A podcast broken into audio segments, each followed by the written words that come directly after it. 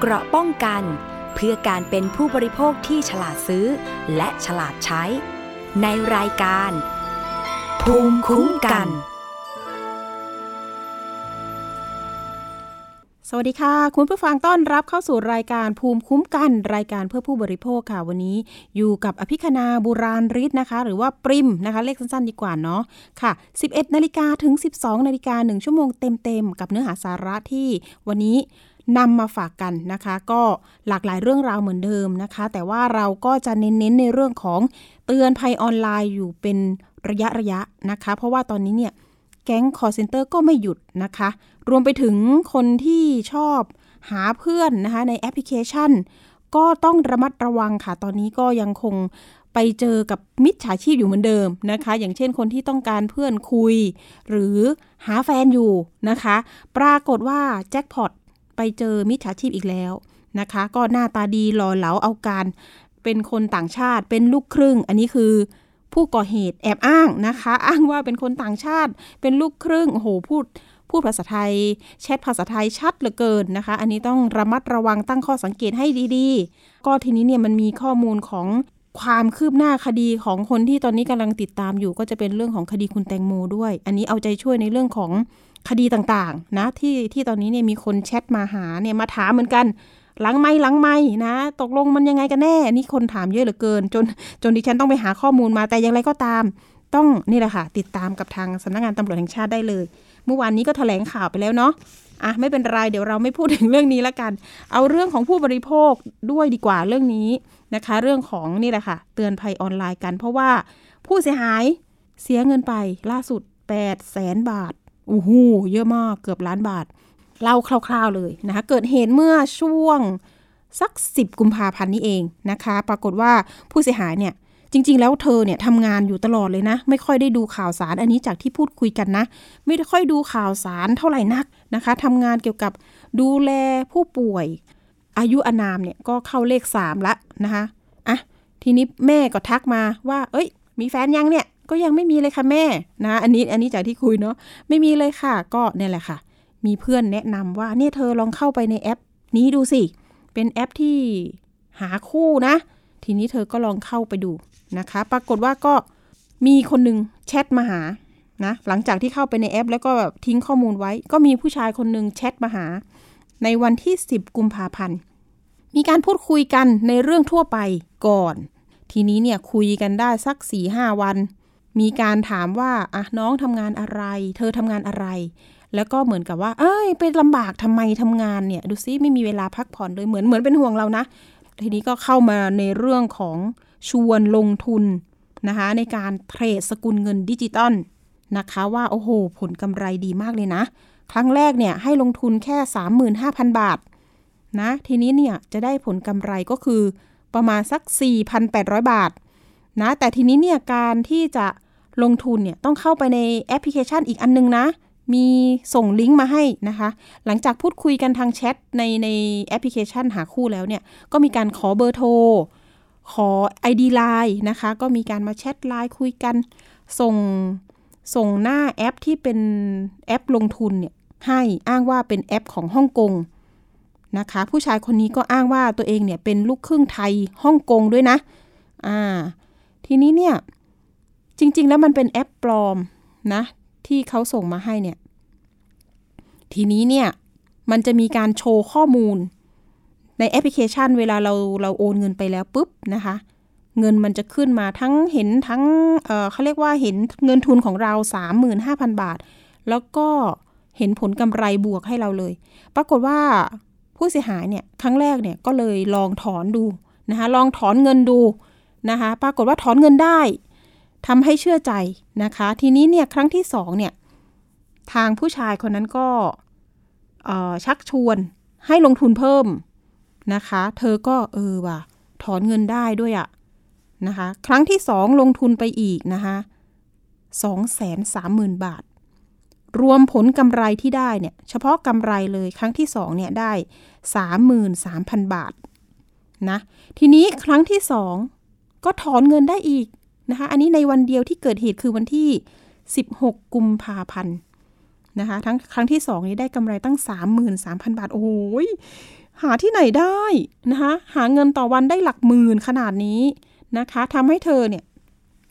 ขวนขวายไปนำเงินมาอีกนะคะจากเงินที่ได้มาเนี่ย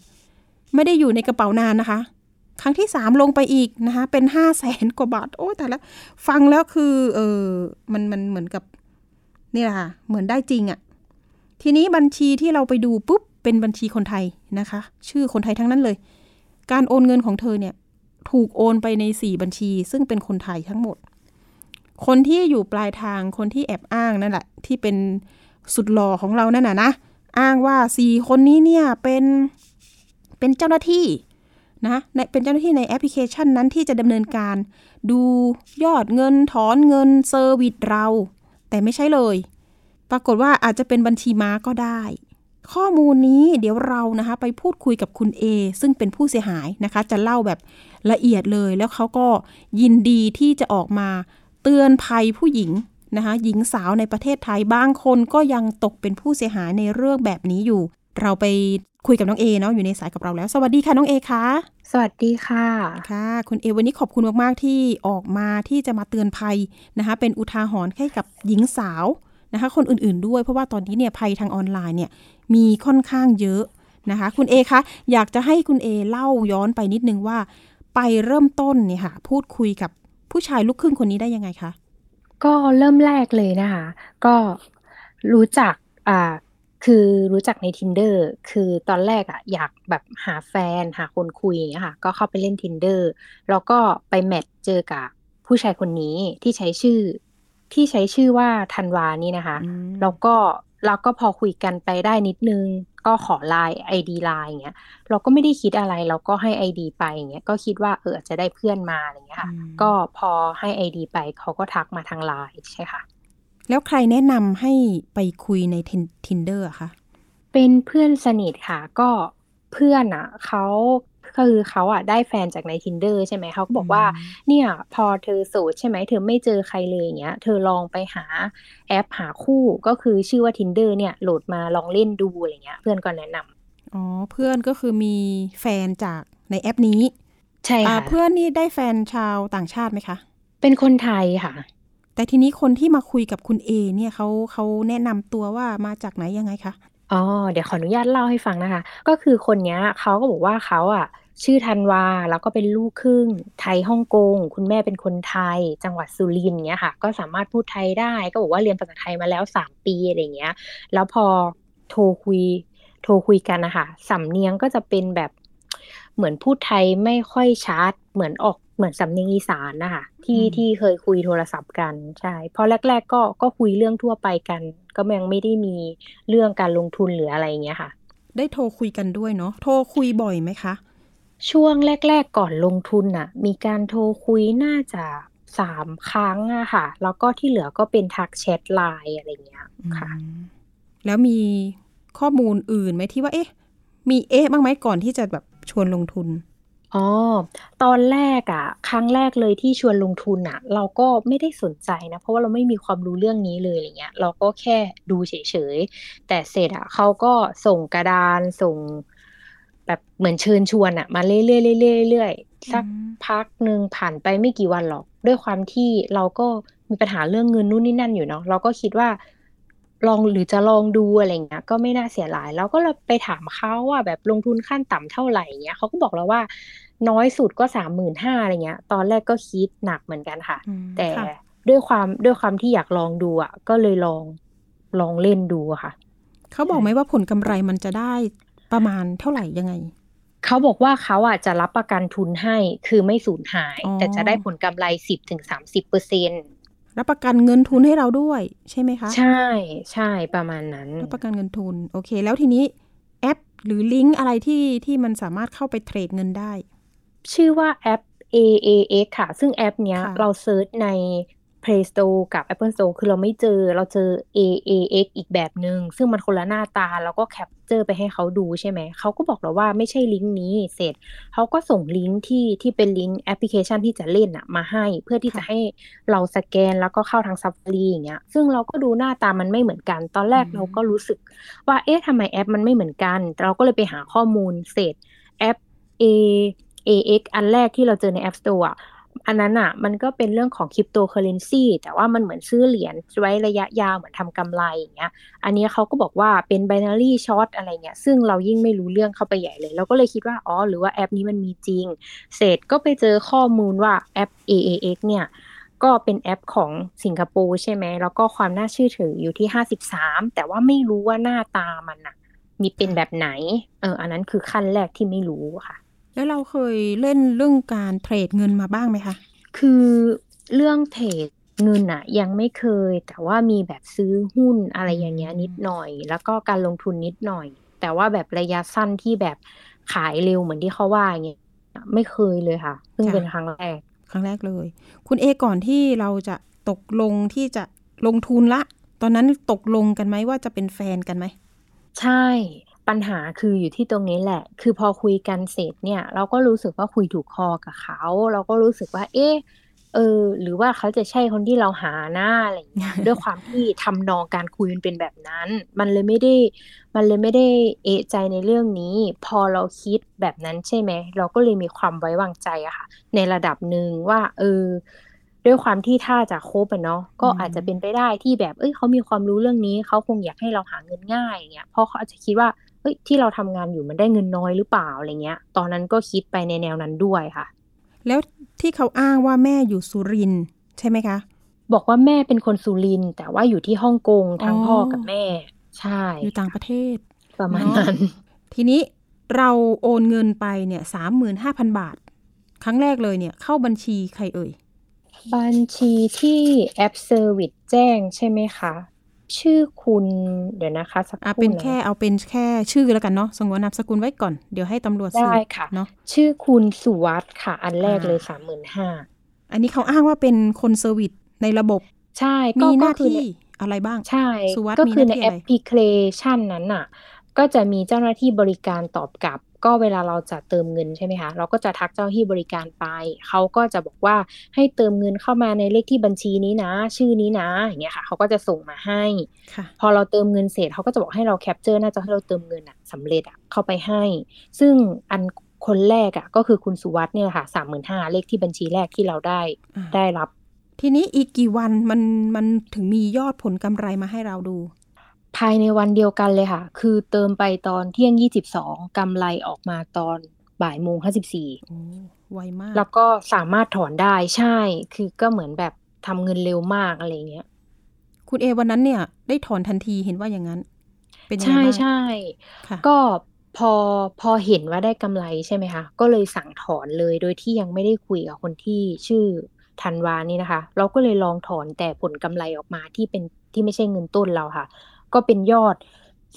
4,818 บาท แล้วเสร็จพอสั่งถอนปั๊บก็ไม่ถึงครึ่งก็ไม่ถึงครึ่งชั่วโมงนะคะ เงินก็เข้ามาในบัญชีอะเพราะว่าในแอปเนี้ยเราจะต้องกรอกเลขที่บัญชีของเราอะค่ะ เข้าไปด้วยเพื่อที่เวลาเราถอนเงินอะเงินก็จะเข้ามาเลขที่บัญชีเราเอง คือเซ service เขาแจ้งอย่างนั้นนะคะอืมค่ะตอนตอนวิธีการถอนเนี่ย มันจะต้องเราจะแจ้งยังไงในระบบคะ มันมีระบบให้เรากดลิงก์กดอะไรไหม มีมีค่ะ ก็อ๋อก็คือในในแอปอะมันก็จะมีหน้าที่เป็นหน้าถอนอะแล้วก็กดคำว่าถอนเนาะถ้าเป็นภาษาไทยอ๋อก็ในหน้านั้นอะครั้งแรกที่เราเข้าไปในแอปใช่ไหมคะมันจะให้เรากรอกเลขที่บัญชี ชื่อก่อนแล้วกดเซฟไว้ใช่ไหมคะ พอเรากดถอนเสร็จ มันก็จะบอกว่าเราต้องการถอนเท่าไหร่ ซึ่งเวลาที่เราถอนอะ มันก็จะกลายเป็นหน่วยของ USA ก็คือไม่ใช่เงินบาทเวลาเราถอน ค่ะ ใช่ อันอันนี้เงินลงทุนเรามันหนึ่งพันเหรียญเนาะเราก็ถอนที่เป็นเศษออกมา แต่ว่าพอตีเป็นเงินไทยก็เท่ากับยอดที่เราบอกใช่ค่ะอืมแล้วทีนี้รอบสองเห็นว่าโอ้โหหลักแสน ตอนนั้นไปหาเงินได้ยังไงทำไมแบบรวดเร็ว อันนั้นคือความโลภสุดๆเลยค่ะ ก็ก็ความโลภเลยก็นะคะมีบัตรอะใช่ใช่ก็มีบัตรกดเงินสดนู่นนี่นั่นใช่ไหมคะก็โยกเต็มที่เลยค่ะเพื่อคิดว่าแบบ เฮ้ยเผื่อมันจะช่วยให้ชีวิตฉันดีขึ้นอะไรอย่างเงี้ยทำไมมันทำเงินได้เร็วจังเลยอย่างเงี้ยแล้วเป็นในวันเดียวกันด้วยนะคะ แล้วเวลาก็ไม่ห่างกันด้วยห่างกันแค่ประมาณสองชั่วโมงเองอะเขาก็บอกว่าเนี่ยเป็นแบบเนี่ยช่วงเนี้ย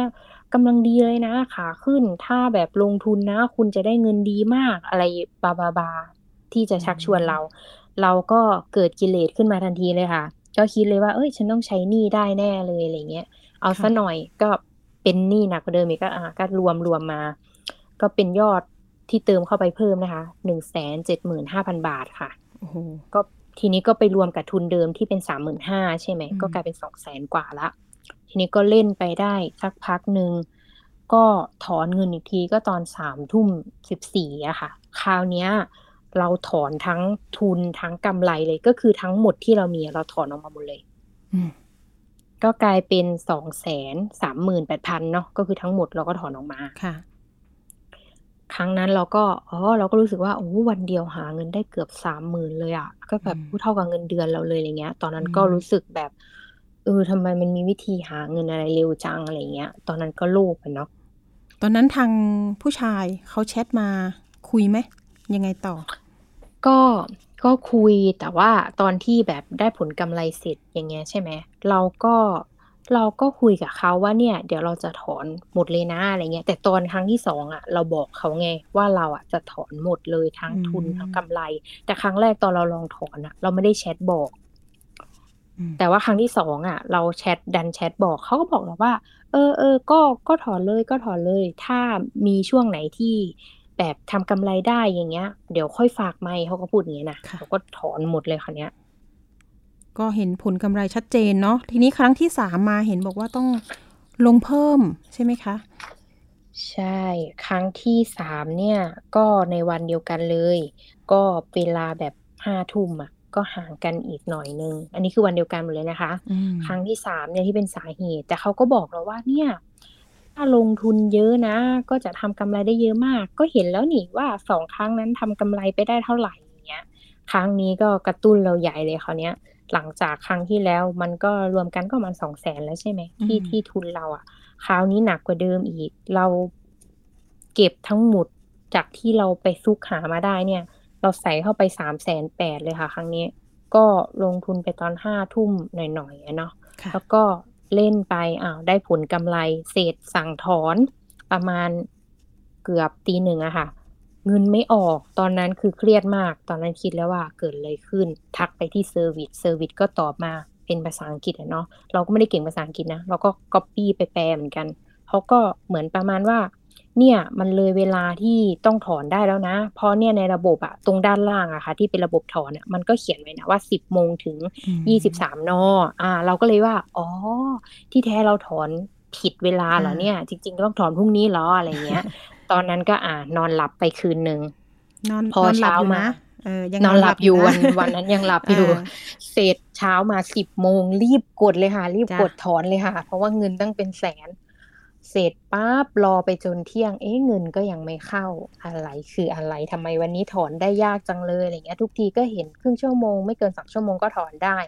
ก็ทักไปที่บริการเลยว่า เอ๊ะทำไมเงินเราอะ มันถูกเรียกกลับในขณะที่เรากดถอนเราก็ถามไปอย่างเงี้ยเนาะ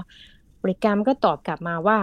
เราจะถอนได้ยังไง วันนี้เราเรายังไม่มีการลงทุนเลยเราก็สตันเลยเราก็บอกว่าอ้าวต้องลงทุนด้วยเหรอถึงถอนได้ เราก็มางงไงเราก็บอกว่าทำไมเราไม่รู้กฎไอ้อะไรพวกนี้เลย เราก็ทักไปถามคนที่ชื่อธันวาเลยว่าค่ะมันมีกฎแบบนี้ด้วยเหรอทำไมเราถึงไม่รู้เลยอะไรเงี้ยแล้วทำไมไม่บอกเราตั้งแต่แรกเนี่ยเราก็บ่นใส่เขาอะเนาะมเสร็จเขาก็บอกว่า ใช่มันเป็นกฎเพราะว่าเราก็นึกว่าแบบ เราก็นึกว่าคุณน่ะรู้แล้วเขาก็พูดกับเราอย่างเงี้ยเราบอกเราจะรู้ได้ยังไงอะไรเงี้ย แล้วเสร็จครั้งนั้นก็คิดแล้วว่า หรือว่าจะเป็นแบบหลอกลวงนะ ตอนนั้นเอะแรกก็คิดแล้ว ก็ค่ะก็หยุดไว้ที่วันที่สิบหกเนาะคิดว่าเสียไปสามแสนแปดต้องทำใจแล้วแหละ ตอนนั้นก็คิดอย่างนั้น อืมตอนนี้ก็เงินเงินเงินสดสดๆเลยอยู่อยู่ที่นู่นละอยู่กับเขาละสามแสนแปดถูกไหม ใช่ใช่อืมนะวันที่สิบหกนะ ก็ก็อยู่นู่นทีนี้ตัดสินเสร็จก็ใจคิดยังไงที่จะหาเงินมาอะต้องลงทุนวันต่อวันอีก ก็ไม่ลงทุนแล้วคิดว่าแบบจะทิ้งเลยไม่เอาแล้อ๋วอไม่อยากได้แล้ว ก็คิดว่าสามแสนแปดเนี่ย ถือว่าค่าโง่เราไปเถอะอะไรเงี้ย คิดว่าเราไม่มีมากกว่านี้แล้ว เพราะว่านี่เราก็สุดๆแล้วอะไรเงี้ยมเหมือนจะแค่ถอนนี้เราตัวก็แล้วใช่ไหมใช่ใช่แต่เหตุผลไหนที่ต้องเออเอาอีกสักตั้งน่ะใช่ไหมคะอีกอีกเหตุผลใด ผ่านไปสิบหกสิบเจ็ดสิบแปดสิบเก้าอะสามวันวันที่สิบเก้าก็หลังจาก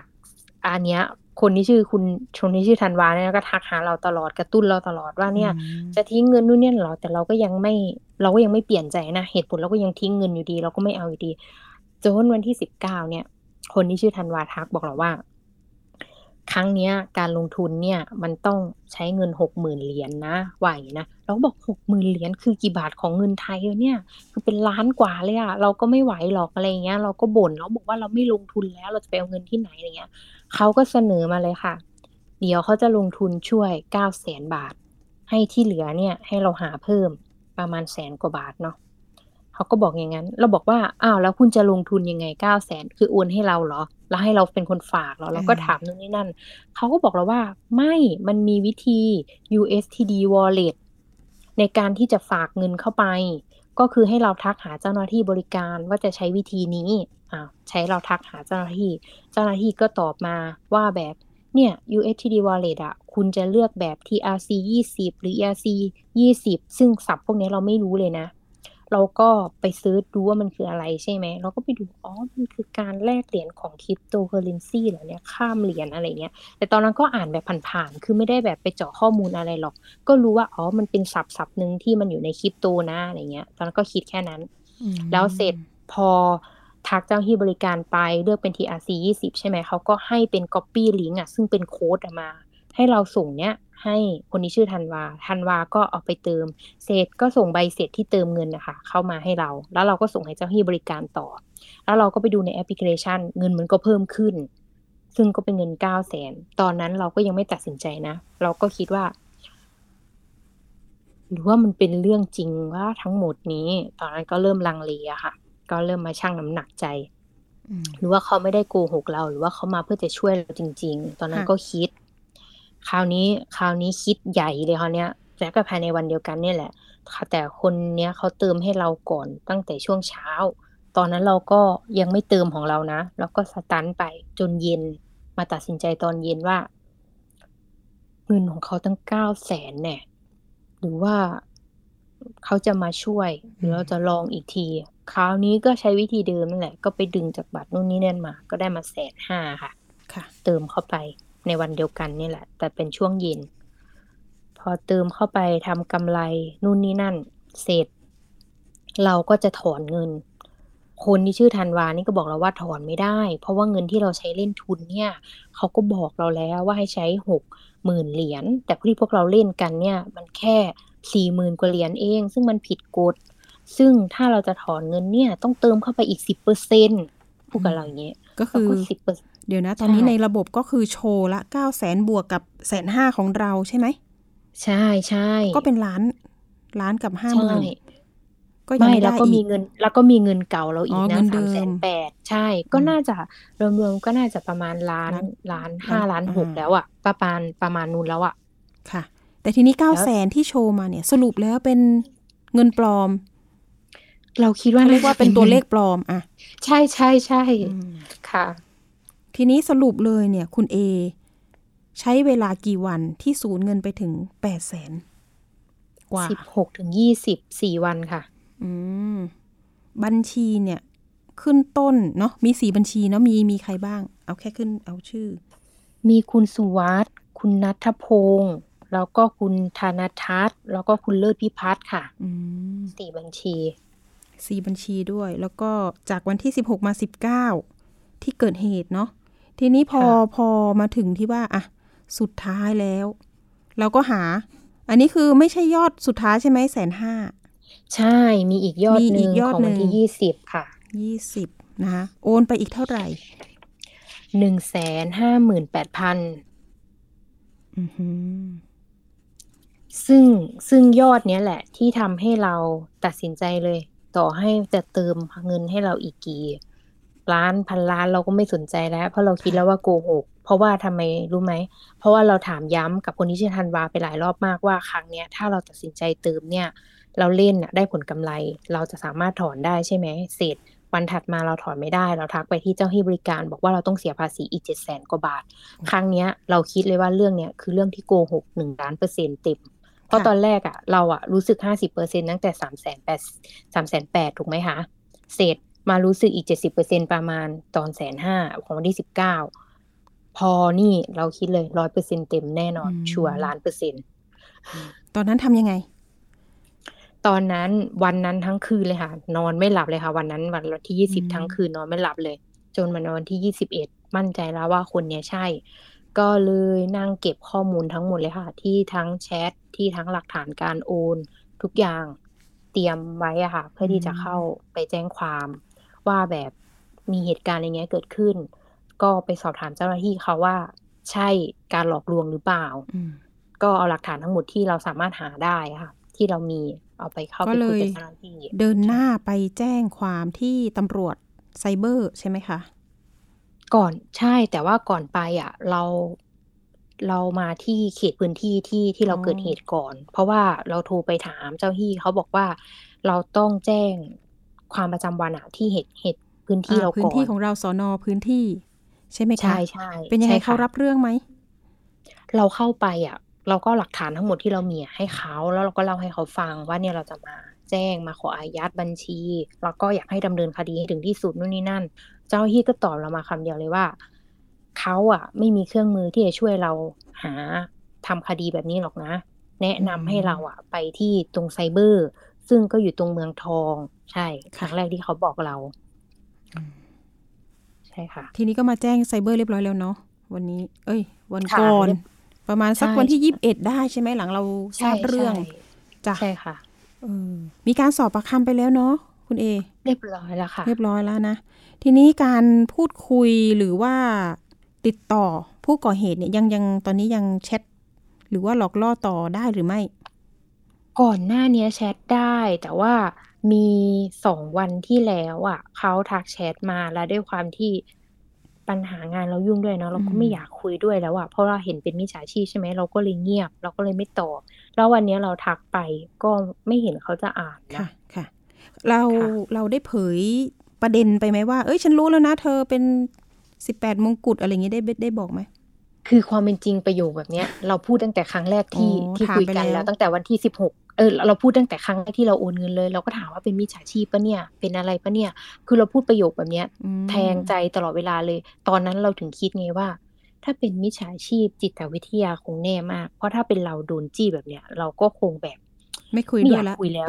ตอนนั้นเราคิดแบบนั้น แต่เราก็คิดว่าเฮ้ยคนอะไรทำไมทนจังเลยโจรอะไรทำไมทนจังเลยเออตอนนั้นก็มีความคิดแบบนั้นไงแล้วเราก็พูดประโยคแบบนี้เขาตลอดเลยเราไม่เท่าไหร่เราไปหาข้อมูลเขาตั้งแต่วันที่สิบเก้าแล้ว แล้วเราก็เจอว่ารูปที่เขาที่เขาโพสเนี่ยไม่ใช่รูปเขาเป็นรูปของดาราท่านหนึ่งเราบอกเขาว่าเนี่ยเขาเป็นสแกมเมอร์ใช่ไหมเนี่ยเราเนี่ย อันนี้คือวันที่สิบเก้านะสิบเก้าใช่วันที่ก่อนที่จะเสียเงินอีกก้อนหนึ่งเลยแหละ แล้วก็พูดประโยคนี้ด้วย แล้วก็บอกเลยว่า อยู่ตกลงคุณใช่ใช่ไหมเนี่ย เพราะว่ารูปก็ไม่ใช่รูปคุณเป็นรูปของดาราท่านนี้เราก็บอกชื่อเสร็จสรรพเลยนะเพราะเราหาข้อมูลมาแล้ว แล้วเราก็แคปไปให้ดูด้วย แล้วก็แคปเฟซบุ๊กของดาราท่านนั้นให้ดูด้วย เขาก็ยังหน้าด้านอีเขาก็ยังบอกเราว่า เนี่ยเขาก็เป็นดาราจริง ๆ เราบอกว่าเป็นไปได้ยังไงจะเป็นดาราจริง เพราะดาราท่านนั้นอะเขาอยู่ไทเปแล้วคุณอยู่นี่ แต่เนี่ยวันนี้เขาก็อัปเดตที่ไทเปคุณไม่ใช่คนคนนี้ แต่คือคุณอะ คือใคร แต่วันนั้นเราก็ยังถามเขาอีกเขาก็ยังโกหกเราไปหน้าตาดื้อแต่ด้วยความที่ครั้งนั้นอะเราคิดว่ามันจะเป็นครั้งสุดท้ายแล้วไงเราคิดว่า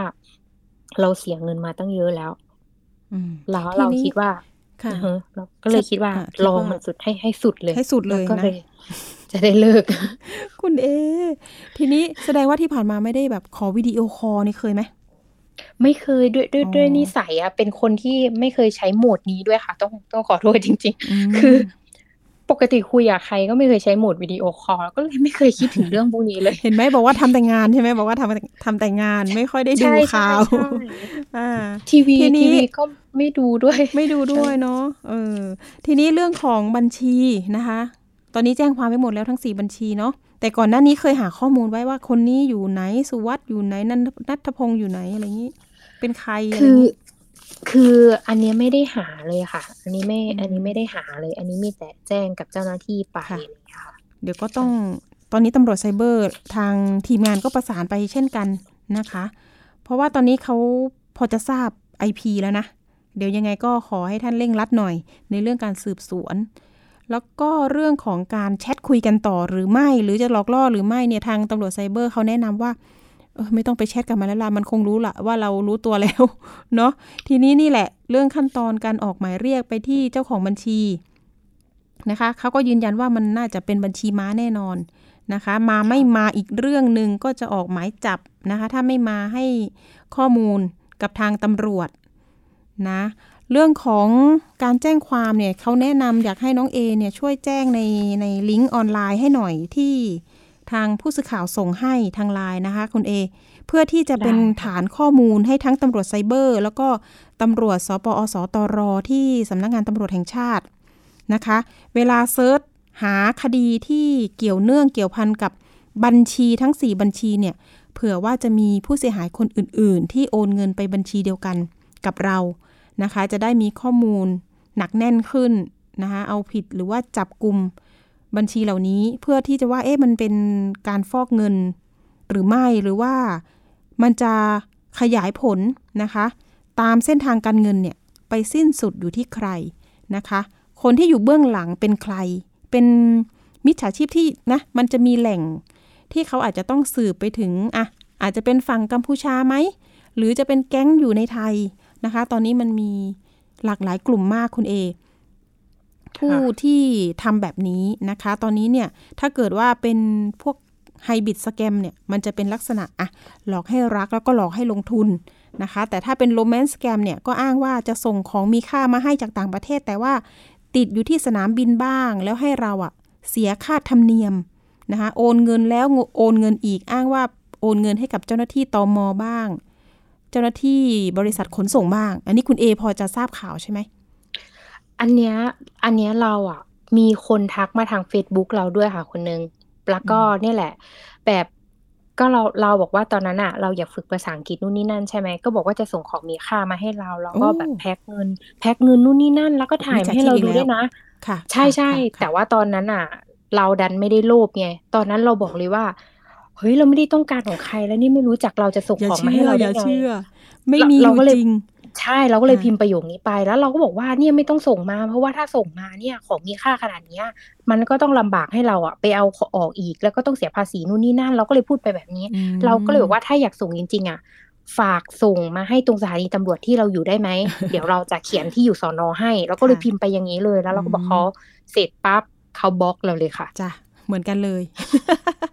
เคยเคยที่จะตามแบบคุยแบบนี้เหมือนกันเขาบอกเราเลย พอเราจับอันนี้ใช่ไหม มีคุณครูที่ภาคใต้ก็เสียเงินจากประเด็นนี้ไปเหมือนกันนะที่เล่าเนี่ย เสียเงินไปสองล้านนะคุณเอ อันนั้นเขาเชื่อสนิทใจเหมือนกัน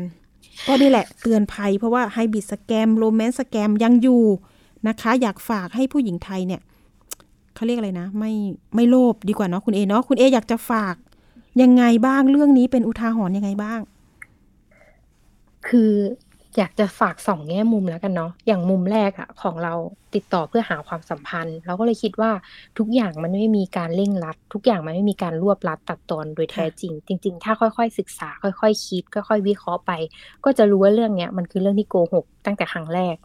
อีกเรื่องหนึ่งเรื่องของการลงทุนเหมือนการเชิญชวนไม่ว่าจะต้องได้เงินได้ผลกำไรเร็วอะไรเงี้ยหลักความเป็นจริงในชีวิตมันก็ไม่มีอยู่จริงอะนะเพราะถ้าไม่งั้นคนเราก็คงไม่ต้องลำบากและก็ไม่ยากจนถึงทุกวันนี้ เราคิดว่าถ้าถ้ายึดหลักพวกนี้ไว้ แล้วใจเย็นๆ ค่อยๆคคิด ค่อย ๆ วิเคราะห์เรื่องเนี้ย มันจะไม่หมดเงินไปสักบาทเลยใช่แล้วสภาพจิตใจเราล่ะ คุณเอให้กำลังใจตัวเองยังไง เพราะว่าโอ้โหเข้าใจเลยนะว่ามันจะต้องเครียดหนักมากเหมือนกันเรื่องเงินตั้งหลายแสนเนาะก็เครียดนะคะ เพราะว่าเงินทั้งหมดอะมันไม่ใช่เงินตัวเองด้วยแล้วต้องเป็นเงินที่ต้องไปใช้หนี้ด้วย แต่ พอถึงจุดจุดเนี้ย ที่เดินมาถึงตรงเนี้ยแล้ว ก็ถามตัวเองว่า ถ้าเครียดกับเรื่องเนี้ย วันถัดไปก็แก้ปัญหาไม่ได้ทำยังไงก็แก้ไม่ได้ มันทำได้อย่างเดียวคือเราอะต้องเข้มแข็งและมากมาให้มากพอแล้วเราค่อยๆมองว่าเราจะเริ่มจากตรงไหน แล้วเราค่อยๆคคิด เพราะว่ามันก็ไม่มีใครในโลกที่อยากโดนหลอก แล้วก็อยากถูกโกหก แล้วก็อยากทำเรื่องผิดพลาดหรอก แต่ถ้ามันเกิดต้องเดินไปในหลุมนี้แล้วอะ เราก็ต้องพยายามเอาตัวเองอะให้รอด เพราะว่าไม่ว่าชีวิตจะเจอเรื่องอะไร เราคิดว่าถ้าเราอะเข้มแข็งพอแล้วค่อยๆมองอะมันน่าจะมีประตูทางออกเสมอแหละอืมดีมากเลยที่เป็นคนหนึ่งนะที่ที่มีจิตใจเข้มแข็งนะ จริง ๆอะไม่เป็นไรเรื่องเงิน ขอให้คิดว่าอะเดี๋ยวเราหาใหม่ได้นะคะอะเดี๋ยวเราเดินหน้าต่อก็คือว่า ตามนะคะกับทางเจ้าหน้าที่ตำรวจไซเบอร์อีกครั้งหนึ่งนะว่าคดีเป็นยังไงถึงไหนแล้วเนาะแล้วก็อยากให้กำลังใจคุณเอแล้วก็ขอบคุณนะคะที่ออกมาเตือนภัยออนไลน์ในวันนี้ด้วยนะคะ คุณเอสู้ๆเนาะคุณเอเนาะเดี๋ยวเราตามต่อกันได้ค่ะ ขอบคุณมากๆค่ะ วันนี้ขอบคุณนะคะ แล้วก็เป็นกำลังใจให้ด้วยค่ะ สวัสดีค่ะคุณเอค่ะ สวัสดีค่ะค่ะสี่บัญชีนะคะ ที่โอนเงินไป ยังไงใครมี เบาะแสหรือว่าเคยโอนเงินไปในสี่บัญชีนี้เนี่ย แจ้งมาได้ แต่ว่าอาจจะโทรมาหาดิฉันได้นะคะ 027902111 เพื่อบอกบัญชี เพราะว่าตอนนี้มี 4 บัญชีที่เป็นเขาเรียกว่าอยู่ในขบวนการละกันนะคะ นายสุวัตนะคะนายนัทพงศ์นะคะนายธนทัศน์นายเลิศพิพัฒน์จริง ๆ อยากพูดนามสกุลไปเลยหรือยังไงดี เดี๋ยวถามทนายแป๊บนึงนะอ๋อไม่เป็นไร เดี๋ยวหลังไม่นะคะ ถ้าเกิดว่าใครมีข้อมูลนะคะ แจ้งอภิคณามาได้เลย เพราะว่าเดี๋ยวจะได้ได้เอาข้อมูลเนี่ยสมทบไปให้ทางตำรวจไซเบอร์นะคะ หรือว่าตำรวจสืบสวนสอบสวนอาชญากรรมทางเทคโนโลยีซึ่งตอนนี้นะคะใครที่เจอเหตุการณ์ในลักษณะนี้แจ้งความออนไลน์ได้นะคะ เปิดใช้ตั้งแต่วันที่ 1 มีนาคมที่ผ่านมาแล้วนะคะ w w w t h a i p o l i c e o n l i n e com นะคะ หรือว่าโทรไปที่สายด่วนนะคะตำรวจไซเบอร์ 1441 หรือว่าตำรวจสปอสตร ที่สำนักงงานตำรวจแห่งชาติสายตรงนะคะ 0818663000 นะคะ อันนี้โทรไปได้เลย อันนี้คือบริการของตำรวจในยุคนี้นะคะ ที่จะตามติดกวาดล้างกลุ่มผู้ก่อเหตุในลักษณะออนไลน์แบบนี้นะคะ เอาละเอาใจช่วยผู้หญิงทุกคนที่สูญเงินนะ ไม่ใช่มีแต่คุณเอนะที่โดนแบบนี้ ล่าสุดได้รับเรื่องมาก็ สูญเงินแสนไปเช่นเดียวกันนะคะ เอาละอย่าเป็นเหยื่อให้กับแก๊งเหล่านี้ต้องรู้ให้เท่าทันนะคะอามาอัปเดตท้ายนิดนึง เรื่องของการซื้อซิมนะคะทาง Facebook ตอนนี้ที่เราเคยเล่าไปสัปดาห์ที่แล้วนะคะ ดิฉันมีข้อมูลของบัญชีปลายทางที่อาจจะไปพัวพันกับคนที่ส่ง ซิมมาให้ลูกค้านะคะ ที่อ้างว่าเป็นซิมรายปี ราคา 1,650 บาทสุดท้าย ผู้บริโภคเอาไปใช้เนี่ยปรากฏว่าเป็นซิมรายเดือน พอครบเดือนปุ๊บให้ให้เติมเงินนะคะ คุณผู้ชม คุณผู้ฟังนะคะมีคนที่ติดตามจนได้เงินคืนก็มี แต่คนที่มารู้ตัวเนี่ยโอ้โหอีกเดือนหนึ่งถึงมารู้ตัวนะคะ ก็ยังไม่ได้เงินคืน ทีนี้เรื่องนี้เนี่ยประสานได้เบอร์จากแหล่งข่าวนะคะดิฉันก็โทรไปปรากฏว่าเป็นญาติของเจ้าของบัญชีที่โอนเงินที่รับเงินจากบริษัทขนส่งเนาะชื่อบัญชีพิไลลักษณ์ นะคะได้ข้อมูลจากทางญาติ ทางญาติก็ยินดีนะคะที่จะให้ข้อมูลกับทางสื่อนะคะแล้วก็พร้อมบอกว่าอยากแสดงความบริสุทธิ์ใจว่าอย่างนั้น เขาบอกว่าเป็นลูกพี่ลูกน้องกับพิไลลักษ์นะคะก่อนหน้านี้เนี่ยพี่ไลลักษ์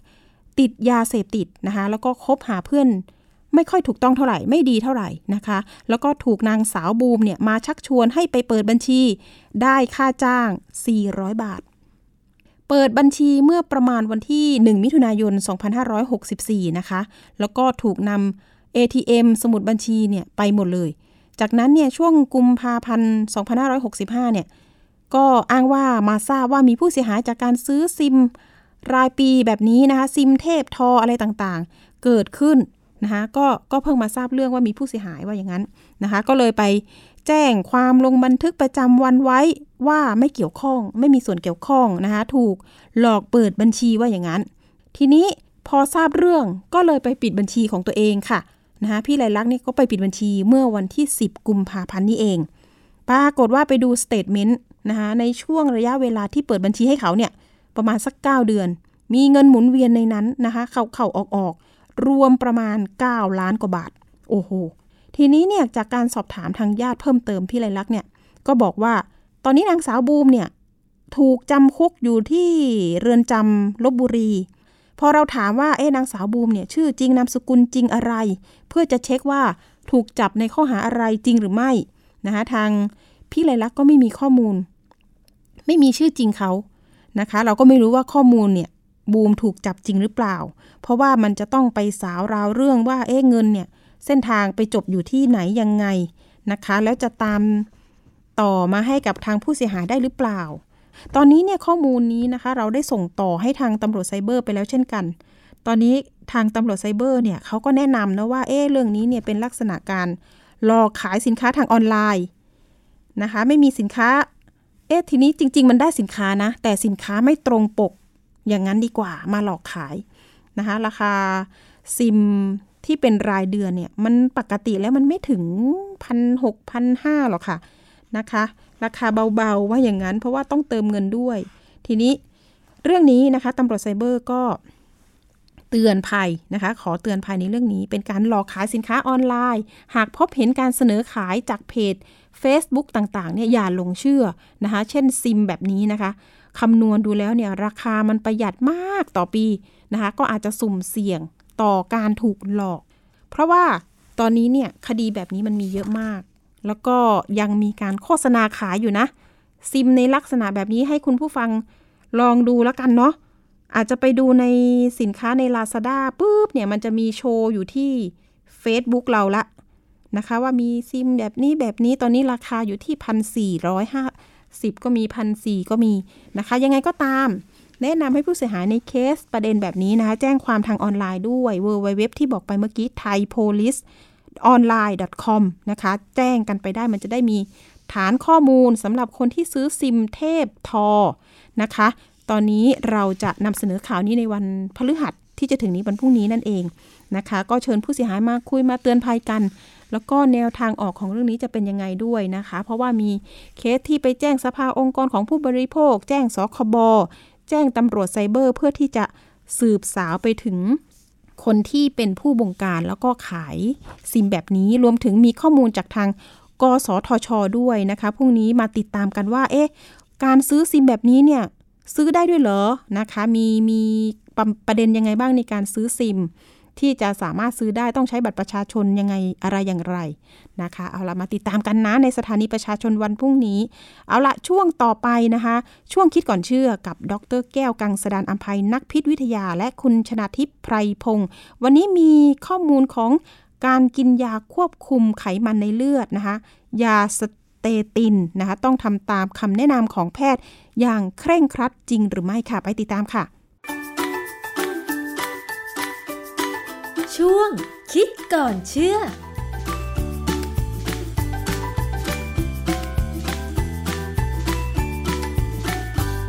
พบกันในช่วงคิดก่อนเชื่อกับ ดรแก้วกังสดานนภัย นักพิษวิทยากับดิฉันชนาทิพย์นะคะ วันนี้ค่ะเราจะคุยกันเกี่ยวกับเรื่องของ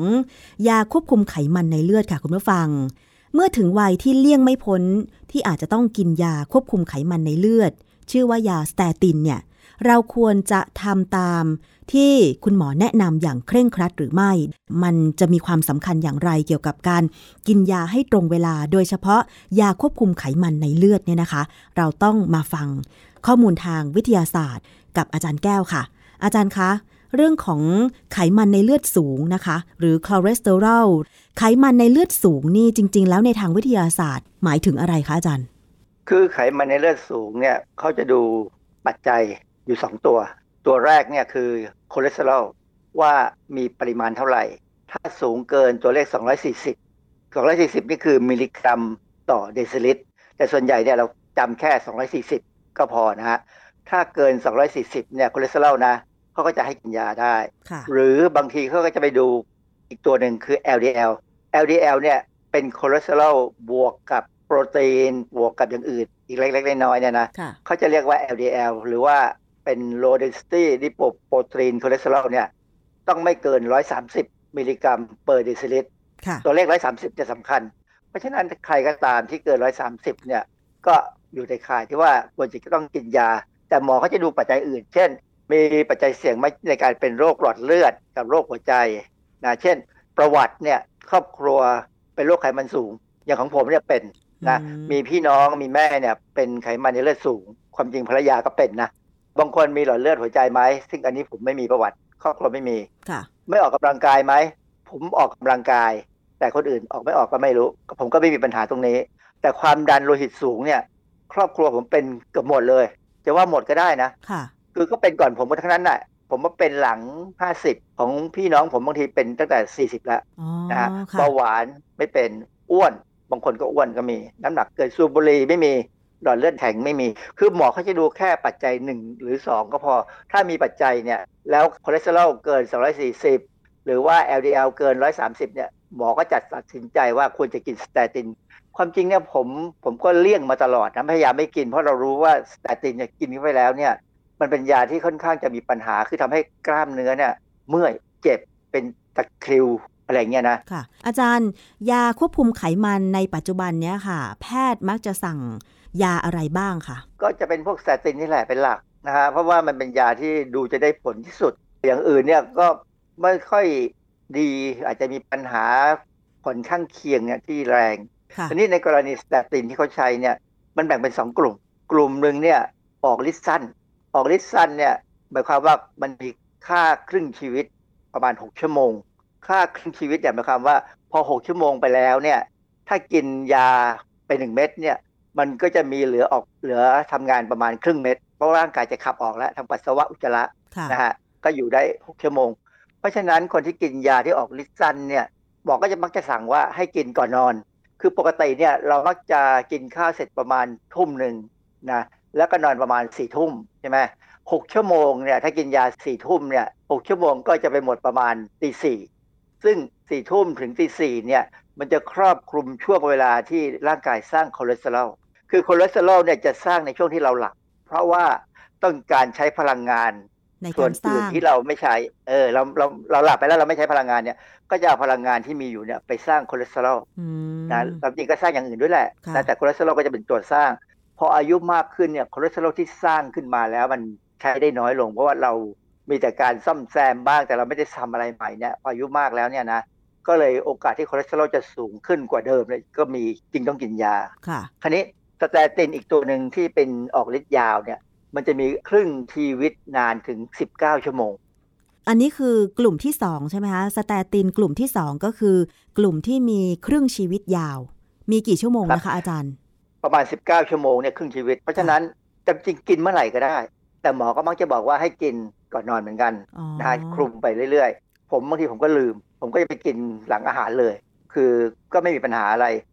ยากลุ่มที่หนึ่งที่มีครึ่งชีวิตสั้นเนี่ยนะค่ะถ้าใครที่เคยกินยาหรือกำลังกินอยู่เนี่ยควรจะรู้ชื่อไว้คือโลวัสตาตินเนี่ยเป็นตัวที่กินบ่อย แล้วมันค่อนข้างจะถูก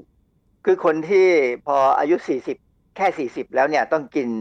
ยาลดไขมันในเลือดเช่น LDL เนี่ยนะค่ะมักจะได้ยาที่เป็นพวกครึ่งชีวิต 6 ชั่วโมง คือออฮึพวกออกฤทธิ์สั้นนะฮะเช่นโลวัสตาตินคนกินเยอะ ผมเคยเห็น เพื่อนเนี่ยที่อายุประมาณ 40 กว่าเนี่ยเขาบอกว่าเขากินโลวัสตติน หรือซิมวัสตติน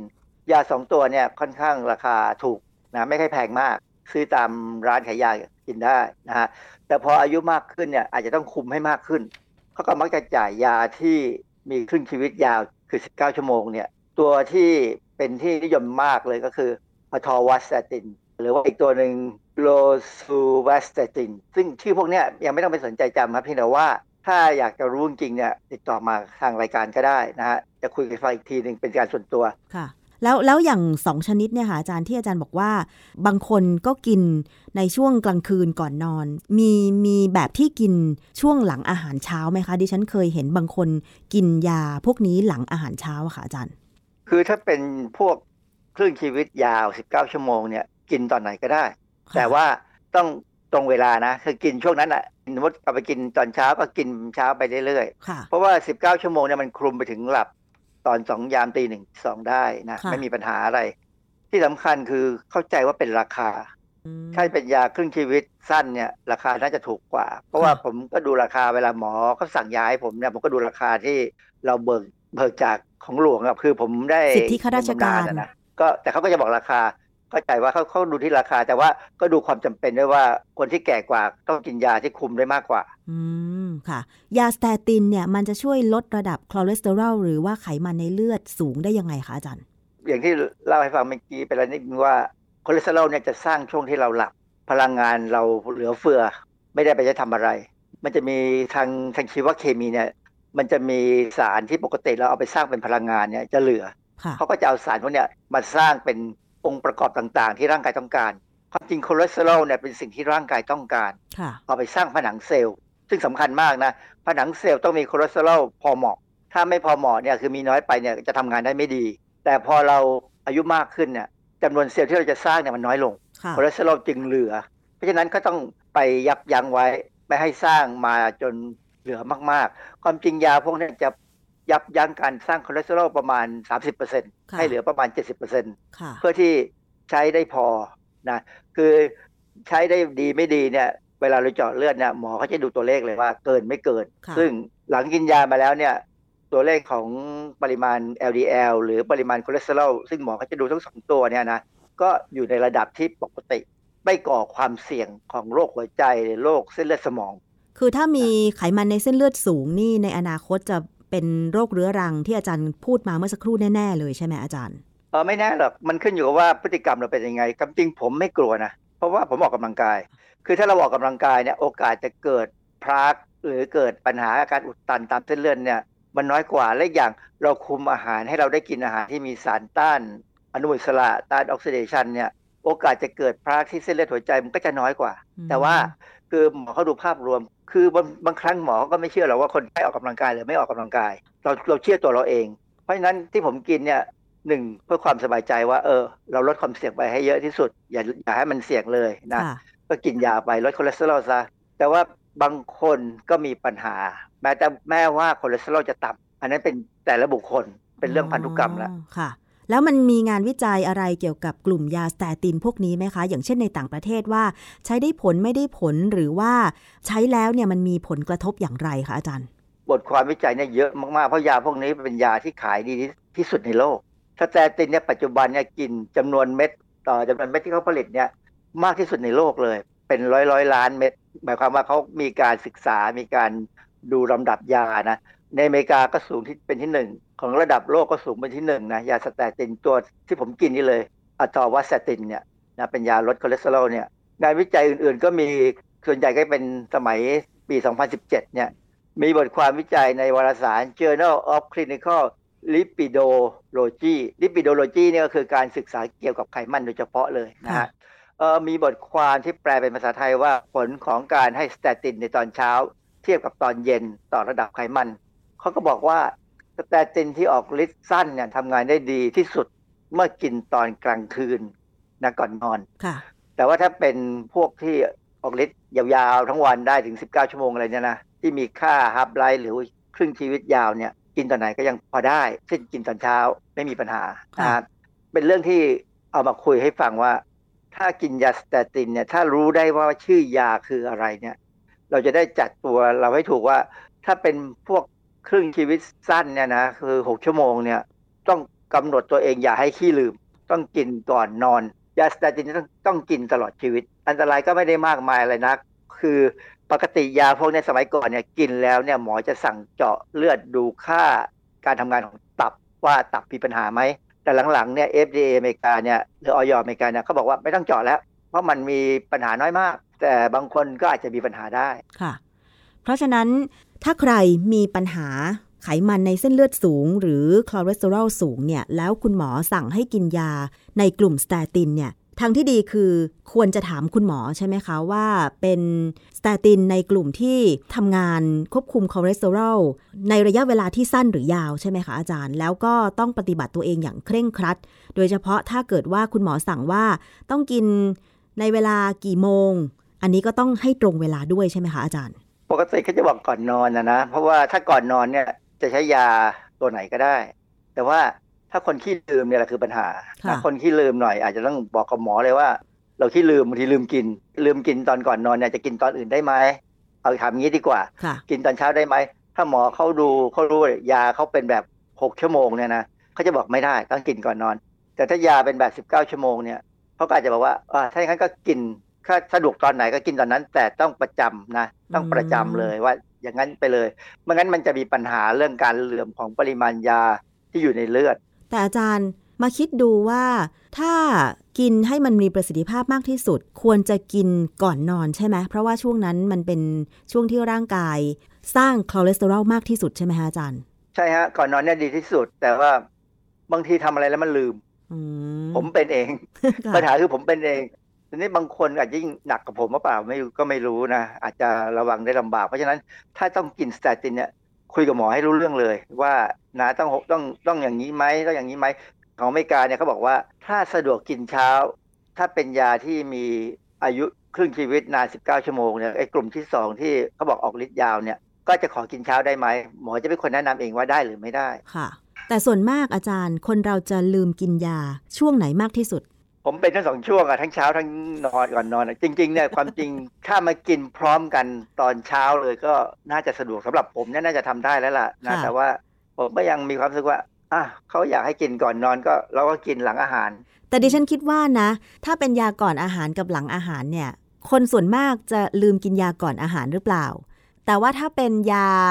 หลังอาหารในระหว่างวันกับก่อนนอนเนี่ย ดิฉันไม่ค่อยจะลืมก่อนนอนนะอาจารย์ ความจริงยาของผมเนี่ยกินตอนไหนก็ได้กินกินไม่ต้องหลังอาหารหรือก่อนอาหารไม่เกี่ยวเขาเพียงแต่ว่าให้มันสะดวกค่ะอ่าเขาเลยบอกว่าหลังอาหารกินแต่ขนาดกินข้าวเสร็จยาวางอยู่ข้างหน้า ก็ยังลืมใช่ไหมก็ลืม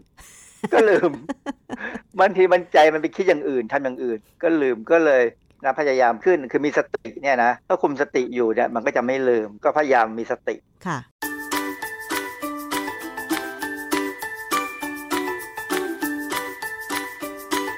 ช่วง คิดก่อนเชื่อ